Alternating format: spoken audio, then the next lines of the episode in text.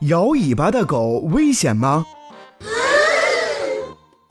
狗狗平时很喜欢舔主人的脸，这其实是它们表示对主人服从并讨好的一种方式。据说，狗狗在小时候会通过舔母亲的鼻尖儿来寻求食物，慢慢的就形成了这种习惯。狗狗的另一个常见行为就是摇尾巴。它们摇尾巴的时候看起来很可爱，于是有些人误以为此时的狗狗是友好的，便走到它跟前，结果被结结实实的咬了一口。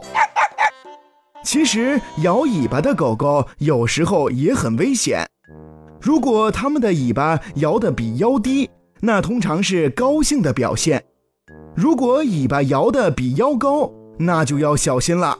那证明狗狗很兴奋，很可能会使劲的咬你一口。Oh no！